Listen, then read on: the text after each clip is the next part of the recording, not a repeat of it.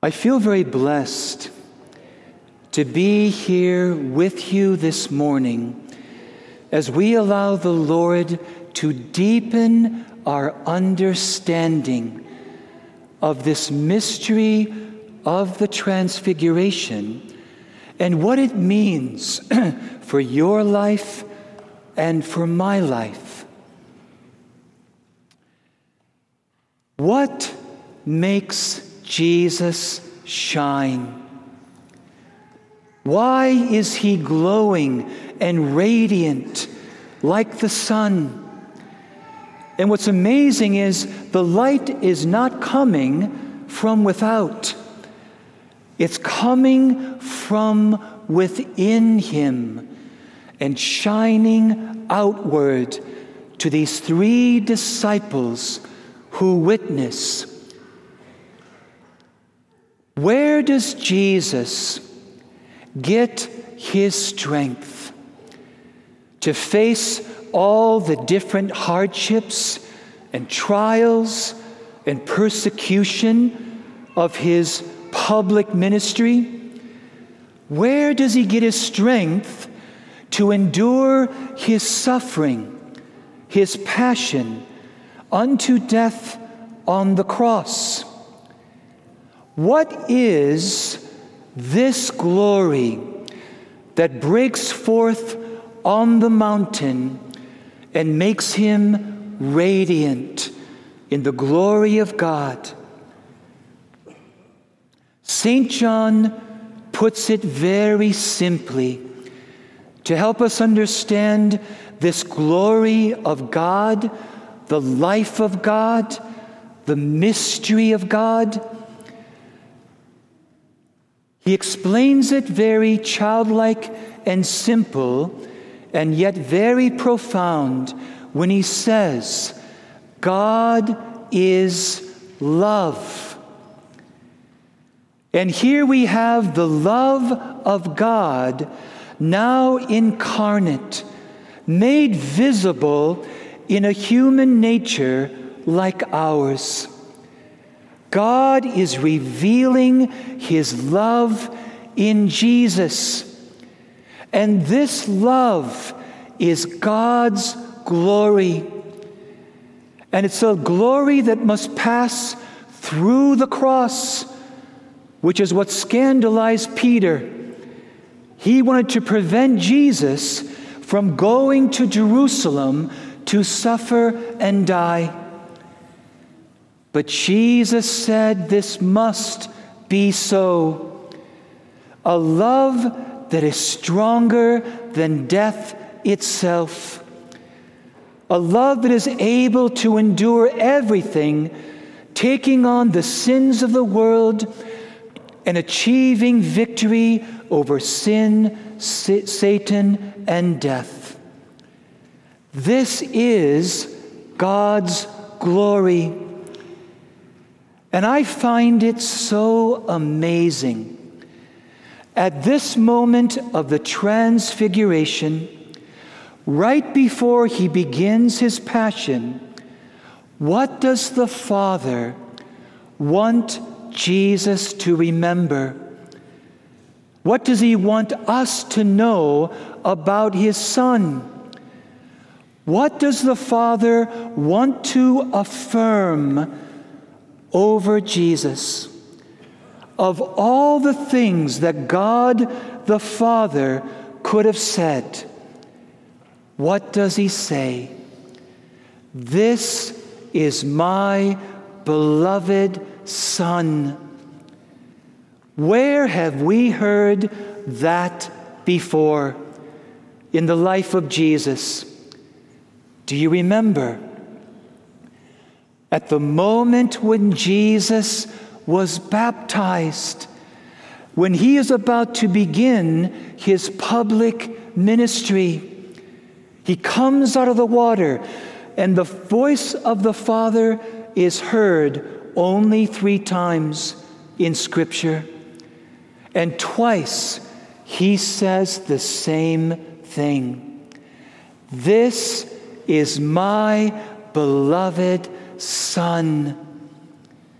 And, G- and God wants us to listen to Him because Jesus is the pattern of our Christian life. He is the way, the truth, and the life. And Jesus wants us to know that what happens to Him happens to us. Jesus shines with the love of the Heavenly Father. His belovedness just radiates out. He's aglow with the Father's delight. And this is the ground upon which Jesus stands firmly. This is the, the source of his peace his joy. It's from this identity, this love as the beloved, that he is able to face all the hardships, the persecution, the rejection of his ministry, and even the violence, the hatred, and, and what he suffered unto death. He knew who he was. I am the beloved Son of the Father. He was not defined by what he did. In fact, much of what he did was a failure. Many people walked away from his teaching. Many people rejected him, and they even put him to death. He did not get his identity by what other people thought and their opinions. He was not defined by what he had or didn't have.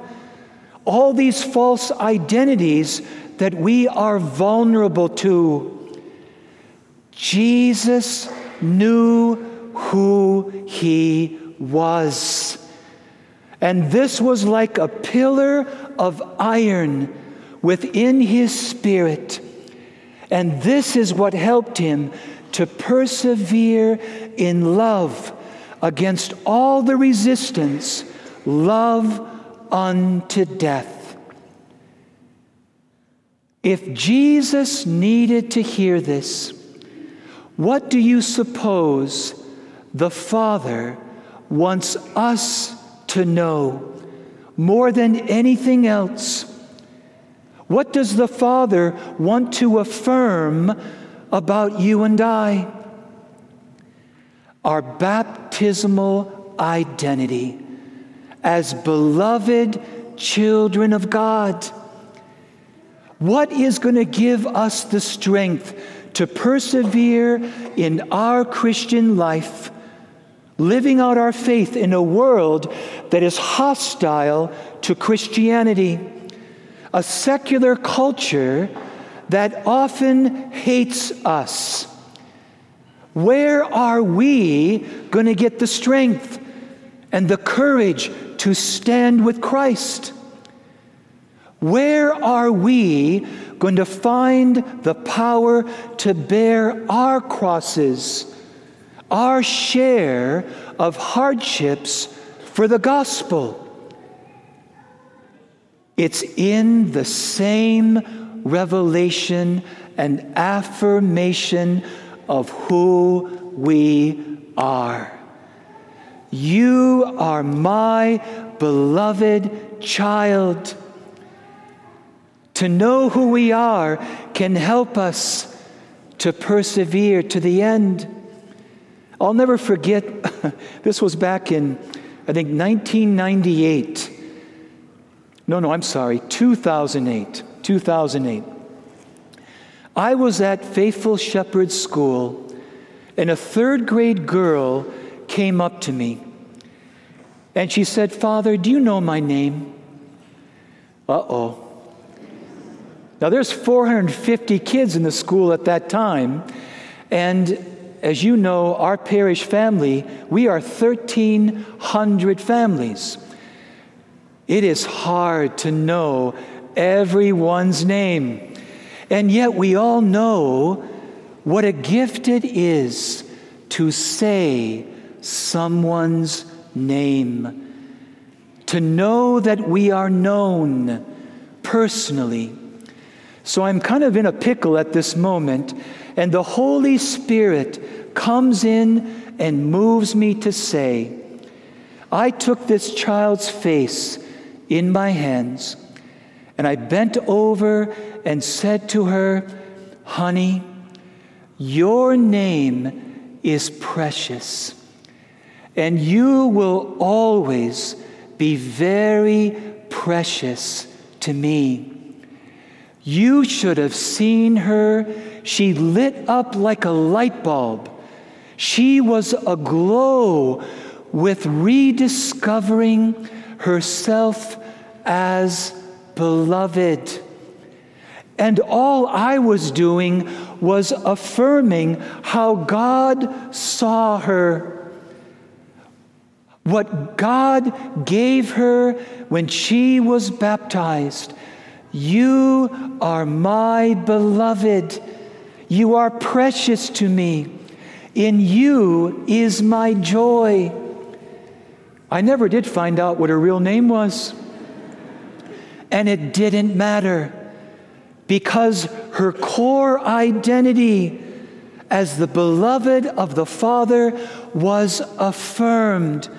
And she skipped away with so much joy, she could have faced any storm that day. She knew who she was. My dear friends, doesn't God our Father want to take our face in His hands every day and say to you and I, You are precious. You are my beloved. You are my joy and delight. Now run along and live your Christian life. Imagine how much more we would be able to bear, no matter what comes, knowing who we are. Amen.